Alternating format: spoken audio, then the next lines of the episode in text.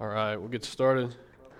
A couple minutes behind. Give people a minute because of the inclement weather. Such a downpour. Um, we'll pray tonight uh, for the Hucks. Uh, Fiesel mentioned they got.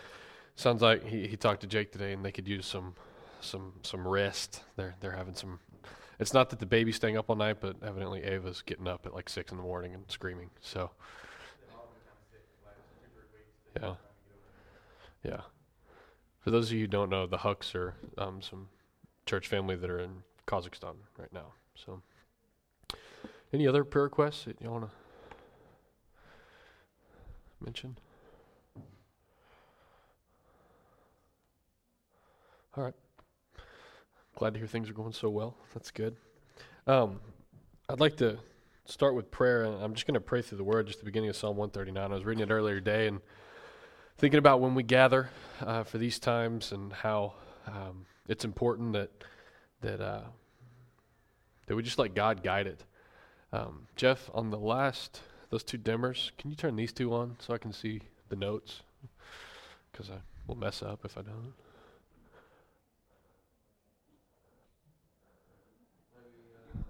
I think it's three and four. Oh, oh yeah, yeah. Well, that yeah. Okay, there we go. Thanks. Uh, so let's pray. Oh Lord, you have searched me and you've known me. You know when I sit down and when I rise up.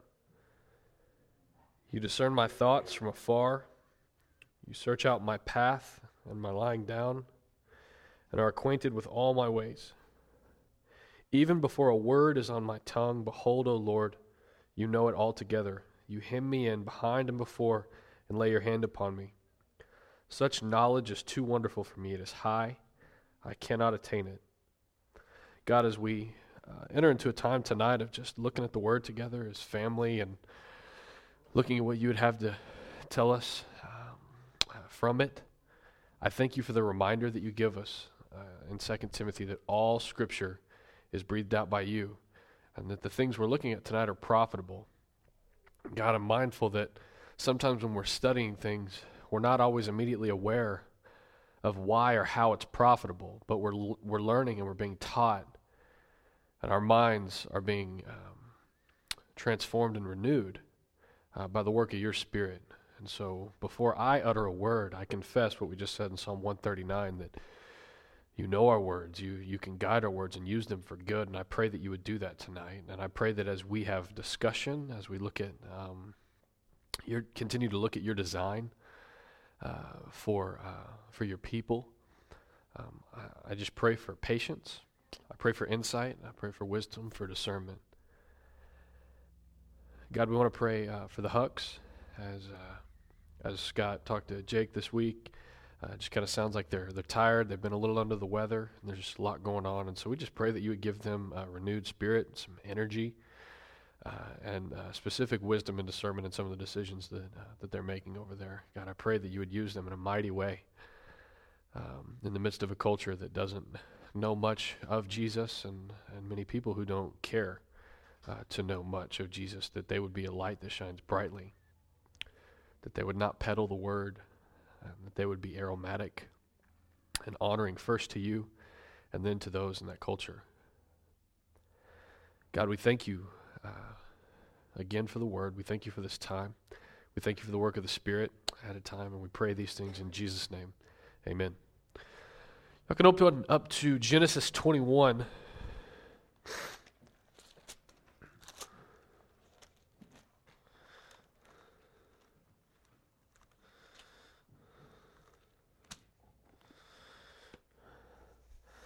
Um, a quick recap kind of where we've been. The last, you know, I guess eight, nine chapters or so, we've been looking at the life of this guy, uh, Abraham, and the ups and downs. You know, he's he's chosen by God. He is he's uh, Father Abraham that we have the songs about, and uh, and he's uh, you know our heritage. We trace it back. We see that it is through Father Abraham and through Isaac that we see uh, the covenant and, and the promises of God.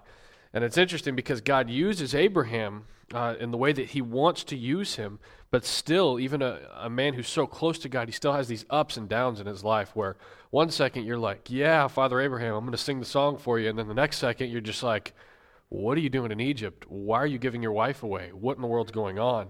And so you see these ups and downs. And the thing that we keep in mind as we're studying through Genesis is it's not you know, be like Noah be like Adam or be like Abraham. It's God is sovereign, God is king. Set your mind on him, on his on his ways, on his promises, on his design, and don't turn from it. One of the things we've been seeing is that anytime anybody in all of Scripture, and history for that matter, takes God's design and they put it on a shelf and they try to do their own thing, it never works out well. And so we're going to continue in that, that theme tonight and looking at um, some of the consequences of, of sin that had previously happened in the life of Abraham and looking at God's continued plan to come to fruition as God deems it necessary according to God's timing, and all those uh, all the details are God's, and he and he executes them perfectly. In Genesis 20, just the previous chapter of 21, we're going to be in 21 tonight, but in Genesis 20 we saw this picture of the gospel where essentially Abraham did the same thing that he had done in Egypt, um, and he sinned against King Abimelech, and Abimelech.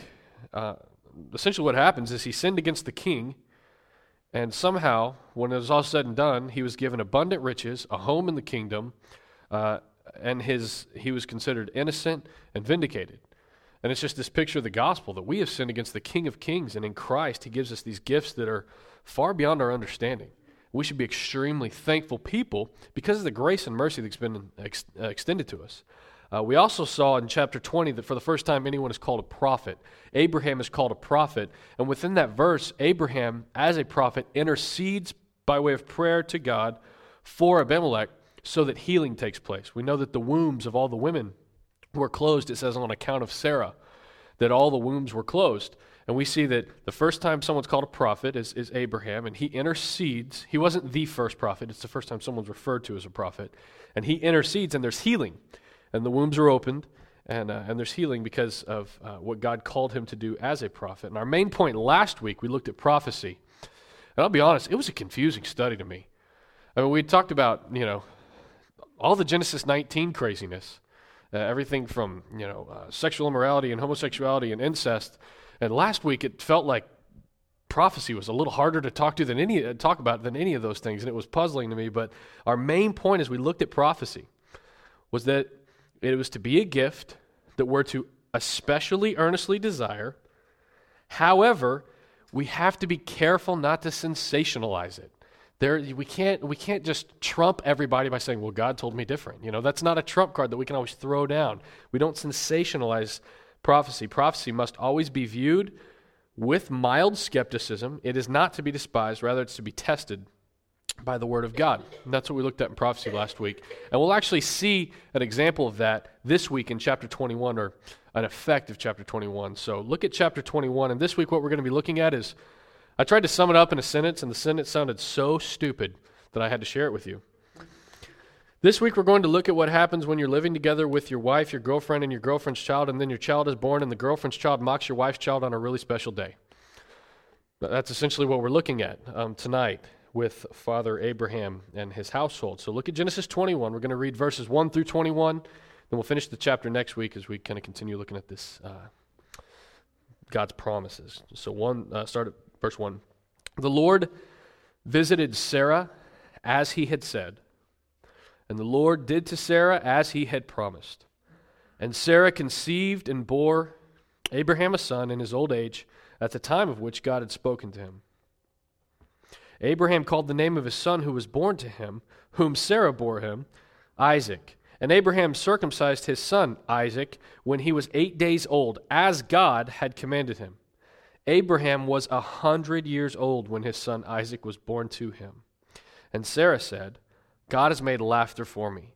Everyone who hears will laugh over me. And she said, Who would have said to Abraham that Sarah would nurse children? Yet I have borne him a son in his old age. And the child grew and was weaned. And Abraham made a great feast on the day that Isaac was weaned. But Sarah saw the son of Hagar the Egyptian, whom she had borne to Abraham, laughing. So she said to Abraham, Cast out this slave woman with her son, for the son of this slave woman shall not be heir with my son Isaac. And the thing was very displeasing to Abraham on account of his son. But God said to Abraham, Be not displeased because of the boy and because of your slave woman. Whatever Sarah says to you, do as she tells you, for through Isaac shall your offspring be named. And I will ma- through Isaac shall your offspring be named, and I will make a nation of the son of the slave woman also, because he is your offspring. So Abraham rose early in the morning and took bread and a skin of water and gave it to Hagar, putting it on her shoulder along with the child, and sent her away. And she departed and wandered in the wilderness of Beersheba. When the water in the skin was gone, she put the child under one of the bushes. Then she went and sat down opposite him, a good way off, about the distance of a bowshot. For she said, Let me not look on the death of the child. And as she sat opposite him, she lifted up her voice and wept. And God heard the voice of the boy. And the angel of God called to Hagar from heaven and said to her, What troubles you, Hagar? Fear not, for God has heard the voice of the boy where he is. Up, lift up the boy and hold him fast with your hand, for I will make him into a great nation. Then God opened her eyes, and she saw a well of water. And she went and filled the skin with water, and gave the boy a drink. And God was with the boy, and he grew up. He lived in the wilderness and became an expert with the bow. He lived in the wilderness of Paran, and his mother took a wife for him from the land of Egypt. Now, if, as we go back and we go through this verse, a verse at a time, this chapter of Scripture is huge the implications of what are happening to us right now, the things you've seen on the news today, are a product of what has happened here in Genesis 21. So this is a lot of people, you know, they look at the Old Testament and they respond to it in a way that says kind of like, well, that's that's not really very applicable to me today. That doesn't really have an impact or an effect on the way I feel like I'm supposed to live in Jesus today. And and this has as direct effect as, as anything. And so we're going to look at verse 1 first and go through it a verse at a time. In verse 1, uh, the big point here says, The Lord visited Sarah as he had said. The Lord did to Sarah as he had promised.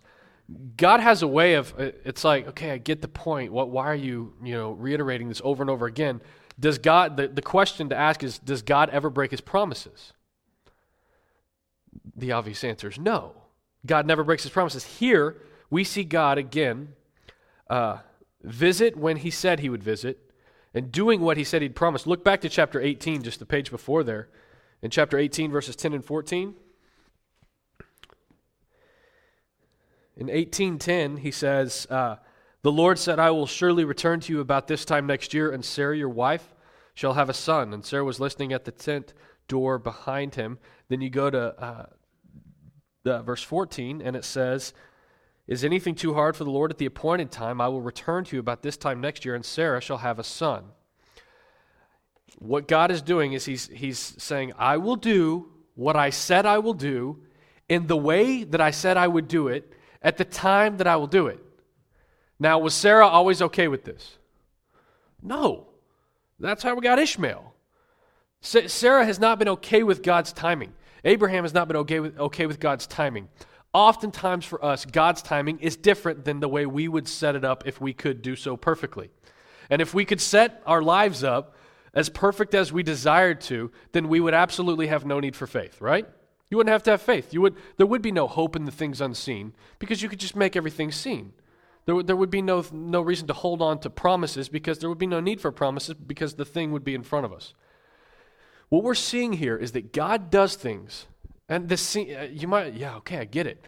No, God is reiterating this in the scriptures, so we must reiterate it ourselves as we study it that He does things how He wants to do it, according to the timeline, and in the exact way that He designs. And sometimes we don't understand it, sometimes it, it, it causes more hardship for us, which we'll talk about. Brad's been talking about it for three weeks in James. Um, that it will cause more hardship. It could cause you know hard seasons, but God does everything perfectly according to His plan, and He absolutely never breaks His promises. That was one of the things with the children's clubs over at the park. This thing that kept recurring. We were talking about Pharaoh. Pharaoh was like, "Yeah, if you do that, I'll let you go," and then he he go back and he break His promises and break His promises. But God never breaks His promises. He's always doing things according to His plan. Look at verse two. Let's get this whole section here, uh, verse two, really through five is humorous. Sarah conceived and bore Abraham a son in his old age at the time of which God had spoken to him. Abraham called the name of his son, who was born to him, whom Sarah bore him Isaac. And Abraham circumcised his son Isaac when he was eight days old, as God had commanded him. Abraham was a hundred years old when his son Isaac was born to him. Do you hear some repetition here? Whenever see again, whenever you see repetition in scripture, pay attention. God's saying, "Hey, I'm saying it over and over again. I want y'all to see the big point here. What are the details? Look at the details included. Oftentimes, when God is calling us to make note of His faithfulness, even in our unfaithfulness, He is always faithful. He includes the details so that we realize He didn't leave anything out. There's no part of the Bible where one can say, "Oh, look, God went back on His word." There's no part of Scripture where anybody can say, "God messed up." God changed, no, he went back on his word. He always fulfills it perfectly. Now, what are the things that are, the details that are included? Sarah conceived. I mean, as if it's been, it's already been said. Let's say it again. Sarah conceived. Why is that staggering? How old is Sarah? 90. 90. That's a big deal. I mean, if my 90 year old great grandma conceived a child, I would say it over and over again. I, yeah, great grandma conceived a child. Which one? The 90 year old. Who? Great grandma, the, the 90 year old. I mean, it's a big deal. Sarah conceived. Then it says, what's another detail? She bore Abraham a son, not a daughter, not a dog or cat, a son. The details are according to God's design. When?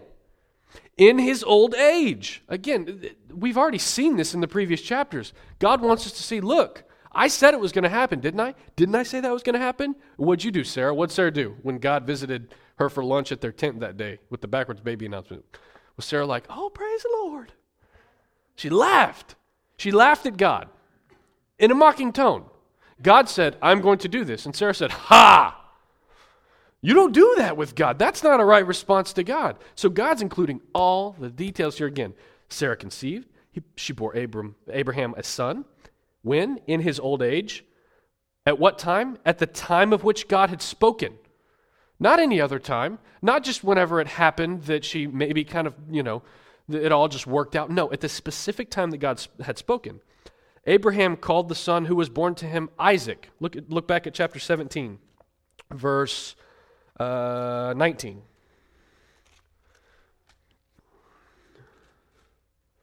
Seventeen nineteen.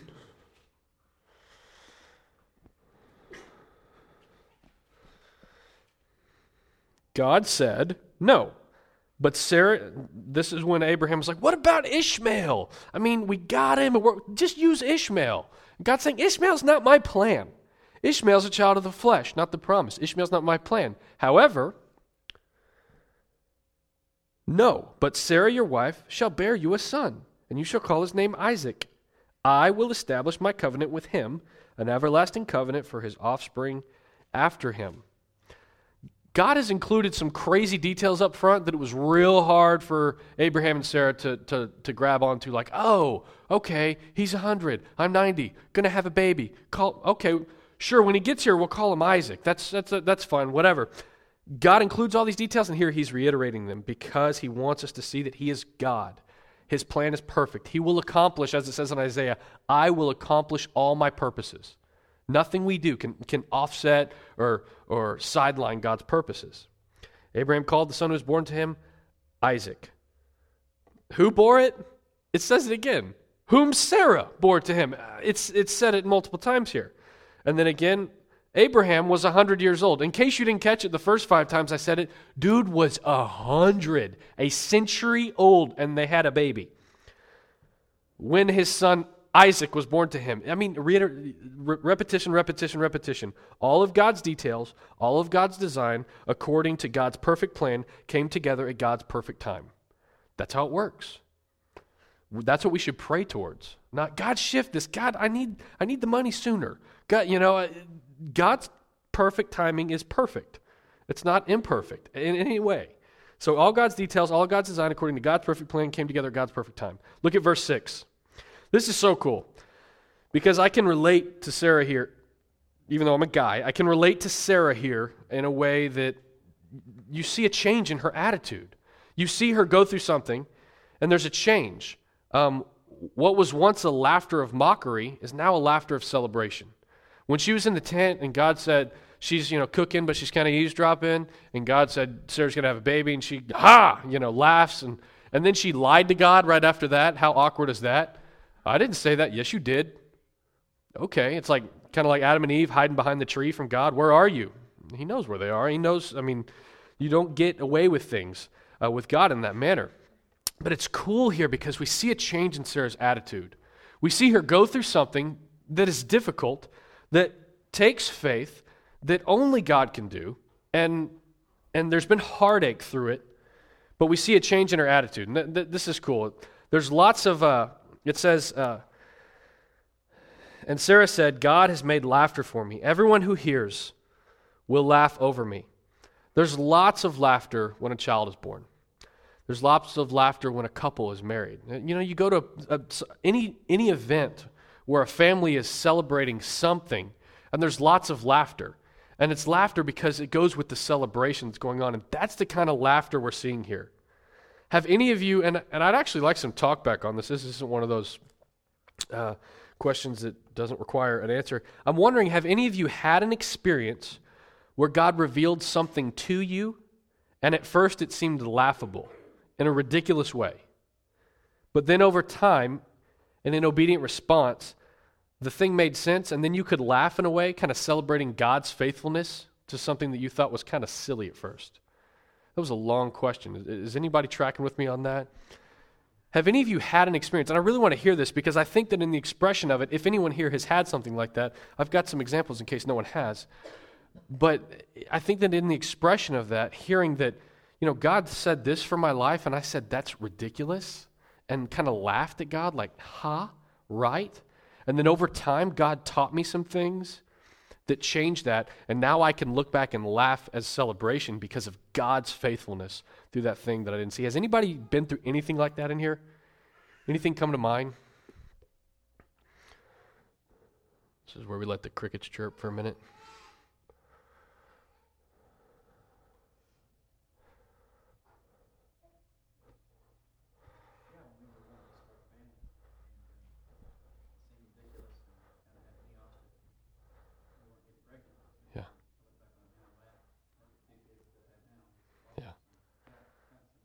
Yeah, absolutely. Yeah, adoption is a is a is a, an example that I mean I've heard people even even just on the front end saying I feel like we're called to adopt, but it's like sixty thousand dollars or something. That's that's ridiculous. Ha! And then they get a phone call that just blows them out of the water, and they're like, "Oh my goodness, God is so faithful, and I'm so not faithful." And then they could laugh looking back on it when they're sitting there with their child, rejoicing at the faithfulness of God. Does anybody else have any circumstances? I mean, anything. It's good to hear that from the body. Is Rhonda in here? I'll call her out. Where is she? Oh, nice. That's nice. Yeah, I was talking to Rhonda today, and I was asking her the same question, um, and she said, "Yeah," because she had she had done children's ministry for many years um, before she came here, and and and we needed someone to do administrative stuff. And uh, and when Ben called her for the first time when she was not doing uh, ministry anymore and said, "Would you be interested in coming up here and and doing you know, ministry from an administrative standpoint?" Uh, she she's like, "Yeah, um, maybe. Let me think about it." And he goes, "Well, will you pray about it?" She goes, "Sure." Ha! He called her back two weeks later, said, "Have you prayed about it?" She goes, "No." I haven't even prayed about it. No, why would I be called to that? That's just silly.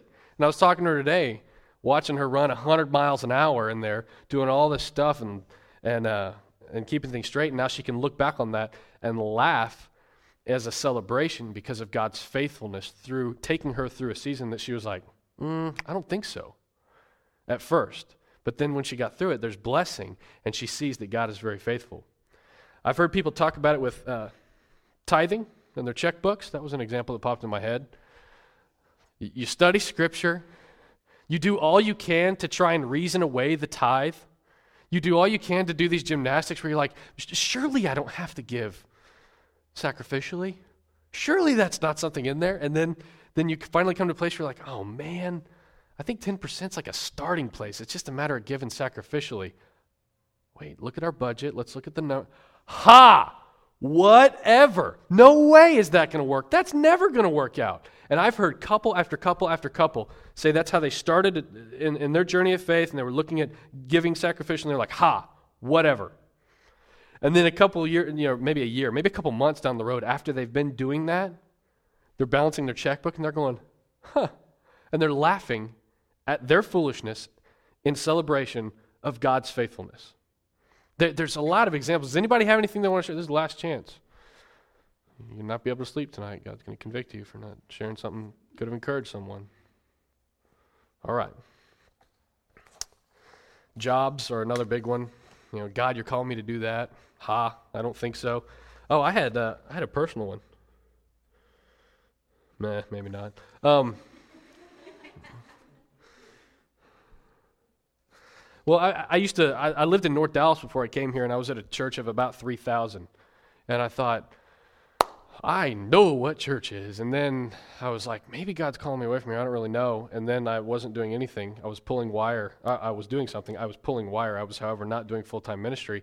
And I get this call from Ben McGraw, who I didn't know at the time. And he's like, hey, I live in Greenville, Texas. Would you like to come out and talk to me about blah, blah?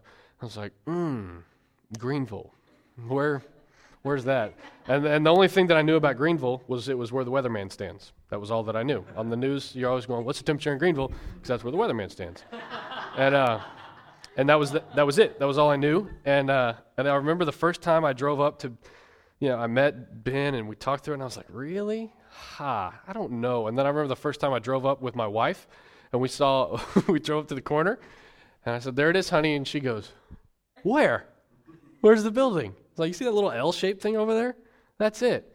And it's funny because at first it was laughable, the thought of moving out of the big city and, and moving to a place where like 30 or 40 people were gathering for corporate worship and thinking, really, I'm going to come here and God's going to take care of my family?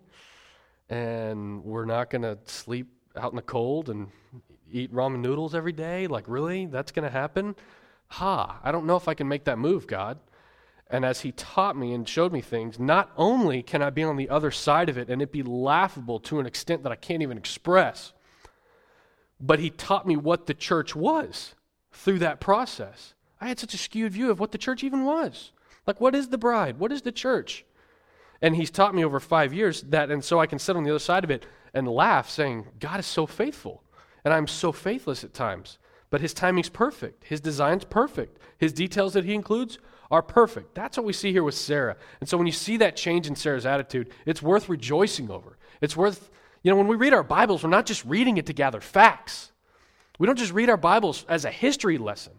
We can rejoice with Sarah that God is faithful. And we can do so personally because anyone in here who's a child of God has seen it. And it's worth rejoicing over. In verse 7, it says, uh, uh, and she said, Who would have said to Abraham that Sarah would nurse children? 90. Hello. Um, Yet I have borne him a son in his old age. Who would have said that Sarah, his almost century old wife, would nurse children? They didn't have Walmart. You couldn't run up and buy a can of powder and mix it up with the faucet. They didn't have that. The child had to nurse. It's interesting because Sarah's response is, I didn't even think about that. Like, I didn't even think about that. Like the whole thing about being pregnant and having a baby, and it's like the baby's there, and then Sarah's like, I gotta nurse this thing.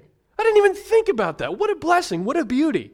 She's saying, I didn't think about that. She's saying, I don't know if anyone would have thought about that. The point is that God alone is the author of such things.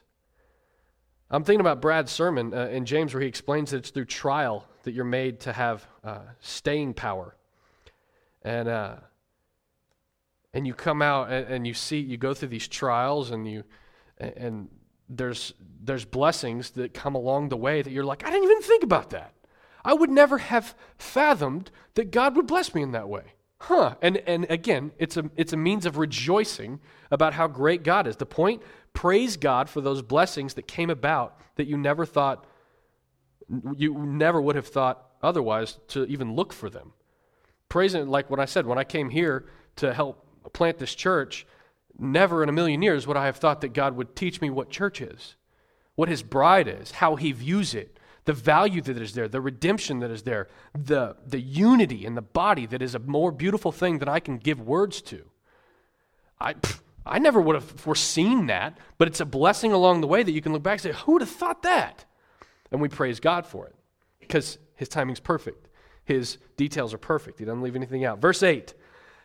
Yeah.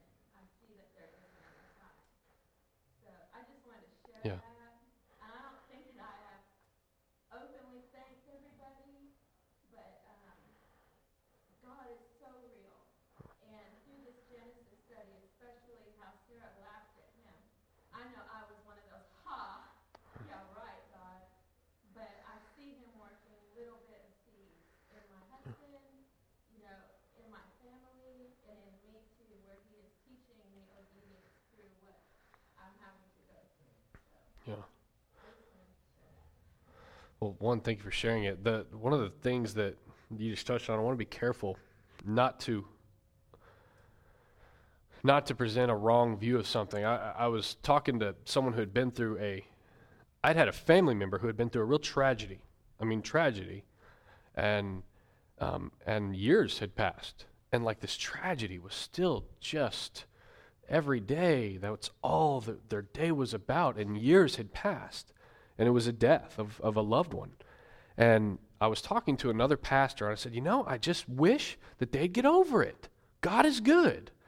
And he looked at me, me not having known that, that he had actually, that pastor had lost a spouse, little did I know. He looked at me and he said, You don't get over that. It's not, you don't just get over, it's not like just some small hurdle that you get over, and then on the other side you can look back. Rather, a better way to describe it, he explained to me, was that you learn to, to live with that, that change in life because God is good. Because God is faithful, you don't just get over the hurdle and look back and say, well, that was hard, but, you know, I'm over it. There may never be a time in life where you say, I'm over it. But you can celebrate, and the laughter, like from what you just said, Marie, learning about the church, learning about unity, learning about God's faithfulness, those are the celebration points. Those are the things that you can celebrate over because it is God who is faithful. So I want to be careful that I don't communicate that bad things in life will happen and you just get over it. And then you can laugh on the other side. You don't necessarily get over it, but you do learn to live within it because we know one, this is not our home, this is temporary, and two, God is faithful. And he takes care of his children. He provides for his children, which is something we see in the rest of the chapter. Uh, we'll transition into verse 8. And in verse 8, um, verse 8 is where the craziness uh, of, of the chapter breaks out. It's a party gone bad. It's, uh, it's, it's a situation where uh, everything changes. It, it's a moment of celebration, and then it's like, boom, a bomb just falls, and it's, and it's bad. And, and you see a woman scorn uh, in, the, in this next section in verse 8. Um, it says in, in verse 8, And the child grew and was weaned, and Abraham made a great feast on the day Isaac was weaned. I, I learned this this week. Does anybody know why the day of weaning was a, a day for a great feast? Yeah. Evidently, the, the infant, um, the death rate of, of, of, of infants was high um, in that time. And so to be able to nurse to the extent that you need to to get the, the nutrients and vitamins that you need um, to, to, to live through those first few years was reason for a great feast. And so it was a celebration of life, is what it was. Like we think of birthday parties, like the first birthday party. This was like birthday party times 10. Like this is a celebration of life. The baby made it, the baby is weaned. There's a celebration of life, and it's a celebration of faith, the faithfulness of God. God did this. God brought this child, and now on this day of weaning, this day where the child uh, can, can start to transition to that new part of life, it's a, it's a day of life, it's a day of celebration, and it's a day of celebrating the faithfulness of God. Uh, the infant mortality rates were higher uh, in that day. So you combine what you combine this with the fact that God had told them that this is a child of blessing. Like, take that. It's a day of life, it's a celebration. The child made it through those harder infant years. The child is alive. It's a celebration. It's a great feast. There's lots of people there. There's good food and good drinks, and, and, it's, a, and it's celebration. And you combine the, the life and the faithfulness of God with the fact that God told them that this child is a blessing and part of his covenant that he's made with them.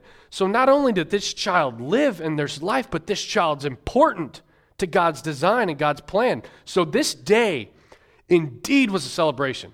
I mean, I want, I want y'all to think about the, the greatest party slash celebration slash, uh, what do you call them after a wedding?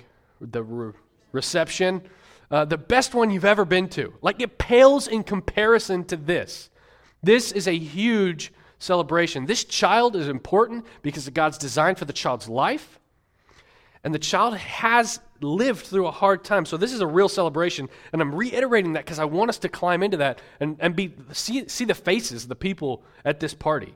Think about the attitude and the laughter in the air, that laughter of celebration of God is faithful and God is good, and this is a good time. And then verse 9, it all goes crazy. But Sarah saw the son of Hagar the Egyptian, whom she had borne to Abraham laughing. This was a bad move on Ishmael's part. Sarah's about to go nuts, just absolutely crazy in response to this. She is hacked. You ever been doing like you ever been in a situation like I'm thinking back when I was a kid and we'd all be playing, throwing the ball in the house, and we're all laughing. Then all of a sudden, someone breaks the window and it's like mom flips this switch. It's like she's going to kill one of us. Like, this is bad. This is serious. This went from good to real bad real fast. What are we going to do? And, uh, and, and it happened a couple times. So we'd be playing, and like, there were two or three times where my brother Cody, there's one time I kicked two of his teeth out. We were all on the trampoline and playing, and I was like, whoa, and, and knocked two of his teeth, and just go poof, flying out. And it was like happy, joy, fun time. And then mom's like, you kicked your brother's teeth out of his face and, and she does this kind of change. That doesn't even almost compare to what Sarah does here. She's hacked. Sarah saw Ishmael laughing, mockery. Now, get the picture here. Ishmael is probably about 17 or 18 now. Because Ishmael was like 13 ish when Isaac was born, and we know that he went through the, the time of being weaned. And so we can assume that 16, 17, 18, whatever, it's not all that important. The point is, is he was older, and Isaac was younger. It's kind of that brat teenage kid that doesn't mind picking on a little kid. Have you ever seen that? Have you ever seen a teenager pick on like a five year old? And you're like, oh, what's wrong with that kid? That's not right. That's what's going on here. The severity of this situation is high. Uh, Calvin observes this. His notes on this are really good. He said, uh, But Ishmael, with canine and profane laughter, attempts to destroy that holy joy of faith. So he's looking at Ishmael. He's seeing the party, the celebration, holy, really true, wholehearted joy of the faithfulness of God.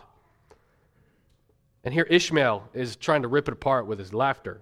It says, And there is no doubt that his manifest impiety against God betrayed itself under the ridicule. Says, He had reached an age, he was old enough, at which he could not by any means be ignorant of the promised favor. He knows about the promised child, the child of the covenant.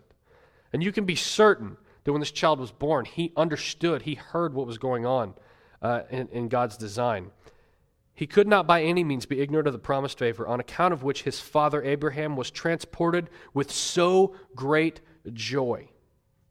And yet, proudly confident in himself. He's not confident in God. He's not confident in even his father. He's not saying, I'm Abraham's son. He's confident in himself. He insults in the person of his brother both God and God's word, as well as the faith of Abraham, his father. That, that is, that's what he has insulted. In insulting his brother in that way, laughing at him, kind of like, oh, yeah, promise kid, big party, you kind of see him, ha. It's got, have you ever seen the movie? I was this may be dumb. Have you ever seen the movie where, like, every, like some guys are celebrating, and then that guy steps out of the shadows, kind of going, and kind of it's like wah wah wah, you know, like that's like all the joy goes away. That's kind of what I see Ishmael doing here. Where he's like, Whoop de doo, child of the promise, and laughing and making a mockery of it. And as he insults his brother, he insults God, he insults God's faithfulness, and he insults the faithfulness of his father Abraham. And the joy that they're expressing is like, this isn't a reason for joy. This is dumb. It's mockery. See the severity of the situation. This is one of the greatest celebrations ever. Took a 180 because of the mockery and the laughter of Ishmael. Nothing is uh, Calvin includes at the end of that note, and this is a great point. It, it makes me, am I mindful of this? Do I respond like this? For nothing is more grievous to a holy mind than to see the grace of God exposed to ridicule. When you see God's grace exposed to ridicule, when you hear someone talk of God and His mercy and His design as though it's utter foolishness, it should frustrate you. Now, you don't have any right to rip their face off and tell them where you think they're going. You're supposed to give an account for the hope that you have with gentleness and love and peacefulness and patience and all these things. Uh, but there is nothing more grievous to a holy mind, it's about our minds, than to see the grace of God exposed to ridicule. Now, look at verse 10. What is, uh, looking at Sarah's response, does she say anything about Hagar? No. That slave woman. You can hear the disdain in her voice. It's like someone walks in the room. That one. I'm not even going to say her name. It's not even worthy of it. The slave woman and her child get the slave. I mean, look at it. So she said to Abraham, who'd she say it to? Abraham. This is not normal. At this time, if a wife were to speak to uh, the one who she already referred to as Lord, uh, Abraham, in this way, it is not normal. We see what is going on here as definitely outside of the norm, mainly because God has a big plan in it. And that which, um, what was it that I wrote down today? Um, it might seem odd that God allows this to happen, um, especially when we see Ishmael in the wilderness about to die. Uh, we may rest assured that whatever God, this Spurgeon said this, we may rest assured that whatever God commands, he will be quite certain to justify. This situation's odd, but she says, to Abraham, Cast out this slave woman with her son, for the son of this slave woman shall not be an heir with my son Isaac. The only name she says in that is Isaac. Isaac is central to her right now. And she is hacked. She is hacked. She wants the slave woman and this child of the flesh out of the house. Go time. You have out you have overstayed your welcome. It's time for you to be escorted out of this house. There must be a separation here. Um, verse 11 shows us Abraham's response. The thing was very displeasing to Abraham. Why? Why was it displeasing? Yeah, it's his son. Can you imagine what's going through Abraham's head right now? Uh, uh, I, you, you, you oh, it's been okay for a few years. Um, uh, what's going on now? Isaac's here. Everything's. I mean, you could just see him freaking out, like his head's going to explode or something. I cannot imagine what he was feeling at this point. He knows he made a mistake. That was obvious from the get go. Now Ishmael is older, and he's laughing at the child of the promise, the child of the covenant, and Sarah's hacked. Says, "Get him out." And we see that this was displeasing to Abraham. Why? Because it's his son. But look at verse 12. This is, this, this is cool. But God said to Abraham, Be not displeased because of the boy and because of your slave woman. Whatever Sarah says to you, do as she tells you. For through Isaac shall your offspring be named. Does God tell Abraham to listen to Sarah because Sarah scares God a little bit too? Is that what happened here? Is God like, oh, Abraham, I ain't even touching that one. You better, you better get them out of the house. No. The reason God tells Abraham to do what Sarah told him to do is because it's God's plan. God doesn't submit to us like that. I'm looking at this and I'm saying, that's weird. God's like, I because in my mind I picture God kind of going like, "Oh man, you have done it now. You are in deep trouble. You better get him out of the house now." Like God's whispering that that frantic whisper, "Go, Get him out. Do what she said. She's to rip your face off. God's not submitting to Sarah. The whole reason that this is happening is because it's God's plan, it's God's design. Otherwise, God would not be saying, Do what she said. She said what you're supposed to do because it's actually part of my design. Why? Because He's God, we are not. The statement in chapter 12, and, and we'll, we'll wrap it up here in just a couple minutes, because this is in a way, I kind of feel like this whole study has been a kind of a precursor, or an introduction to next week's study, in a sense, because we get to talk about some really great stuff as far as the difference between the children of the flesh versus the children of the promise. And it's really very directly impacting to us. But at the end of this uh, verse, in verse 12, it says there's a, there's a statement that's huge. I mean, this statement is a statement that affects everything that happens to every single one of you every day. And the statement is this Through Isaac shall your offspring be named. That statement is monumental. Through Isaac shall your offspring be named. This statement here, we're going to go back to it. We're going to look at it next week in Galatians 4, maybe Romans 9 a little bit. We don't want to go there too much. Uh, and, and look at what God means by through Isaac shall your offspring be named because it affects us directly because of what he is saying and because of what he is saying, it's not through Ishmael. It's not through Ishmael. And there's a lot of people in the world that don't believe that. And the ones who don't believe that are hacked. Uh, earlier, there's. We're going to look at them in the wilderness uh, next week. Um, we're going to look at God's provision uh, for his people and even God's provision for those who are not necessarily his people. We're going to look at what it means that uh, the rain falls on the, on the just and the unjust. Uh, we're going to look at God's provision and God's love. Um, it's interesting here, it says in verse 14 So Abraham rose early in the morning and took bread and a skin of water and gave it to Hagar, putting it on her shoulder, along with the child, and sent her away. And she departed, and she wandered in the wilderness of Beersheba. It's interesting, the departure. Um, it's interesting that Abraham gets up early in the morning. Who, uh, uh, he's being contrasted with someone here. You know who he's being contrasted with? Lot. Remember, Lot, run for your life. Oh, he's asleep. Lot, wake up. Oh, he doesn't want to wake up. And then you see the angels carrying Lot out of Sodom, and you see this, um, this dragging of his feet. And the difference here is Abraham, he was hurt in his heart, He was grieved. God told him, Do not be displeased, but we know he's saying, This is, this is my son. I mean, Ishmael's my son. And in fact, before Isaac was ever here, I had a lot invested in Ishmael. I really thought that Ishmael was going to be the child of the promise.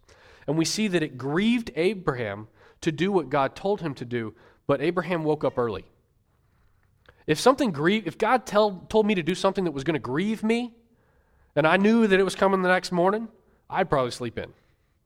And I'd probably get up and have a big breakfast, long, kind of do you know, oh man, I don't want to do this. I hate to have to make this phone call or write this letter or go take care of this issue. I just don't want to do it. Our tendency is to drag our feet, a, a lot like Lot did, but here we can learn something from Abraham. He got up early and he did exactly what God told him. We're going to look next week at the provision of everything. Uh, the, their provision in the wilderness. We're going to look at what happens to us when we get in situations of despair. And a lot of times when we're in situations of despair, we just don't think the right way. Our eyes are closed to beauties around us, but because we're in such despair and we're so depressed and we're so downtrodden that we can't see the beauty of God all around us. We can't see God's provision all over the place because we're so terrified. And it's not out of the norm to be terrified, but God gives us hope in that. And He tells us to lift up our eyes and look at what He has for us. That's what we're going to be looking at next week. Um, I mentioned that that, that statement, and I'll kind of, this is just a precursor to some of the things we're going to look at next week. But the statement, through Isaac shall your offspring be named. There are a number of people in the world that do not believe it is through Isaac. Like, I believe that my God, the sovereign God, the King of Kings, stated it is through Isaac that your offspring shall be named. That the children of the promise, the children of the covenant, are through Isaac. There are millions of people in the world that believe it's Ishmael. And there are fights going on all over the globe because of the difference between Isaac and Ishmael. Uh, I was studying this week and I felt dumb that I didn't know this, and so I'll share it with you. And the ones who know it will say, Yes, you are dumb. And the ones who don't know it will be like, I'm not going to tell anybody I didn't know that, but that's interesting. Um, the, I was looking at um, the, the lineage and you know where, where um, the Muslim religion comes into play and how Muhammad uh, is the one who stated in, in the Quran that it was, I, he believes that it's Ishmael, that the child of the promise, the child of God, the one who has the covenant promises of God, he believed, he believed it was Ishmael. And that's Islam. And the Taliban, like you, you think this doesn't affect you? What'd you pay for gas?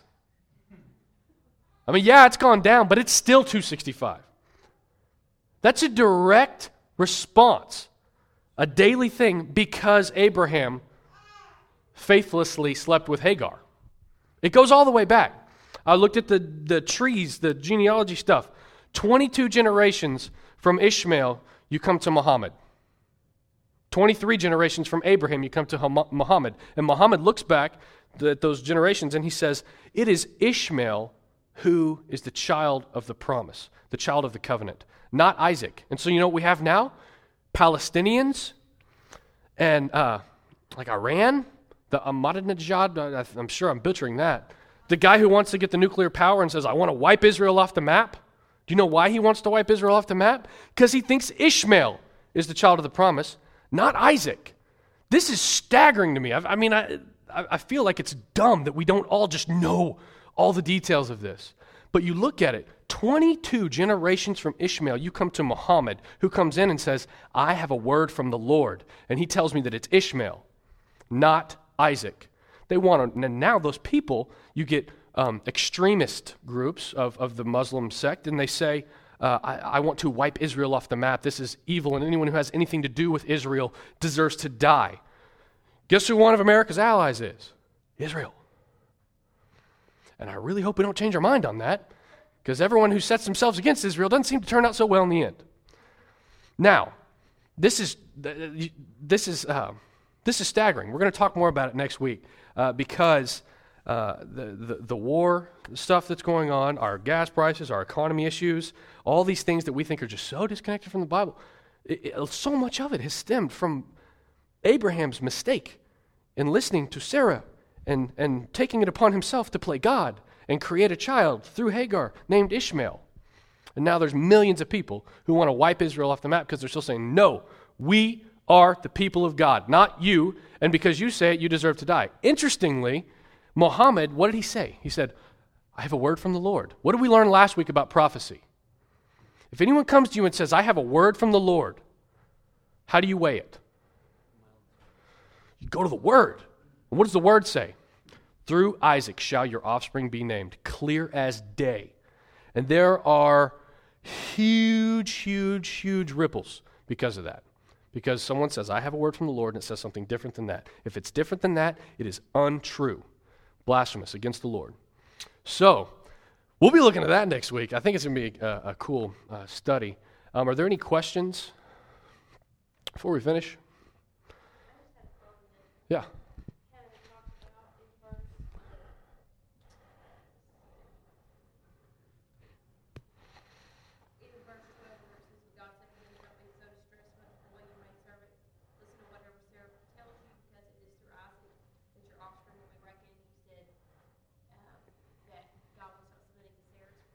Mm-hmm.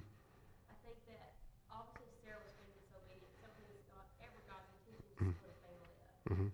Even despite how it's not real traditional anyway, the way the family was. Yeah.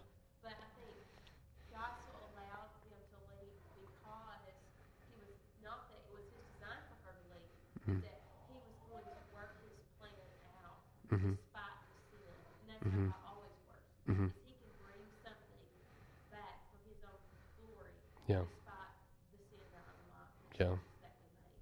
Yeah. And I'm not saying that his plan changed because of what Yeah. He's sovereign.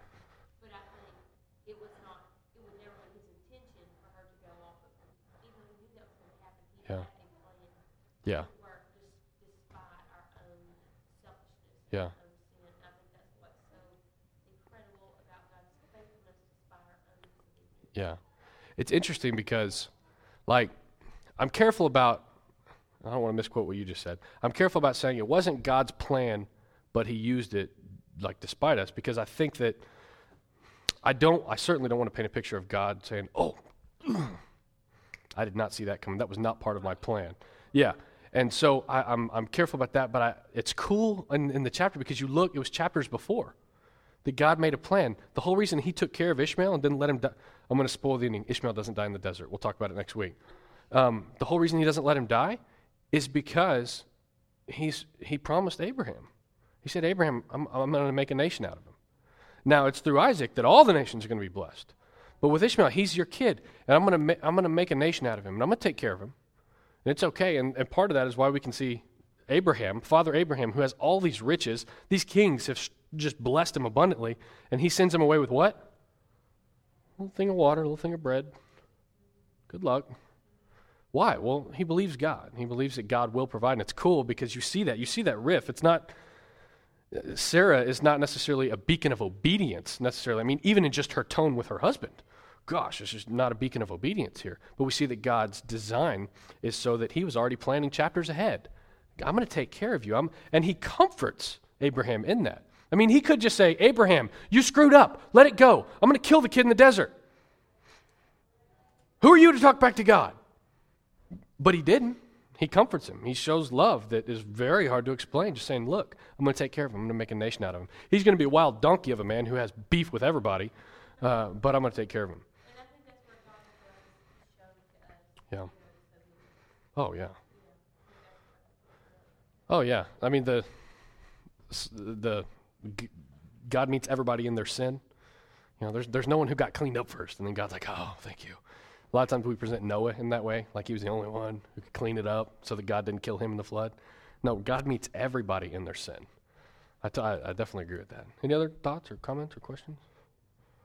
Yeah, I just think the whole celebration thing for me, from, from an evangelism standpoint, you know, you just see, just as, as today, just, just right here from, from Marie, just, God is using that evangelistically Mhm. to touch many people.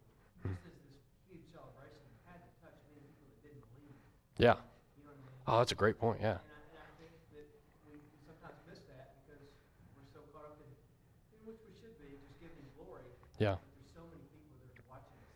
things happen. yeah, the best evangelism we can have is praising God. I mean, the best evangelism we can do is putting God's glory on display every every day of your life. It's funny people call up the church or look at the website. What's your what's your evangelism program? We love God. We praise Him every day. And we go to work and we say God's good. You want to hear about Him? Do you know Him? That whole thing. Yeah, that's that's man, that's very evangelistic. That's a great point.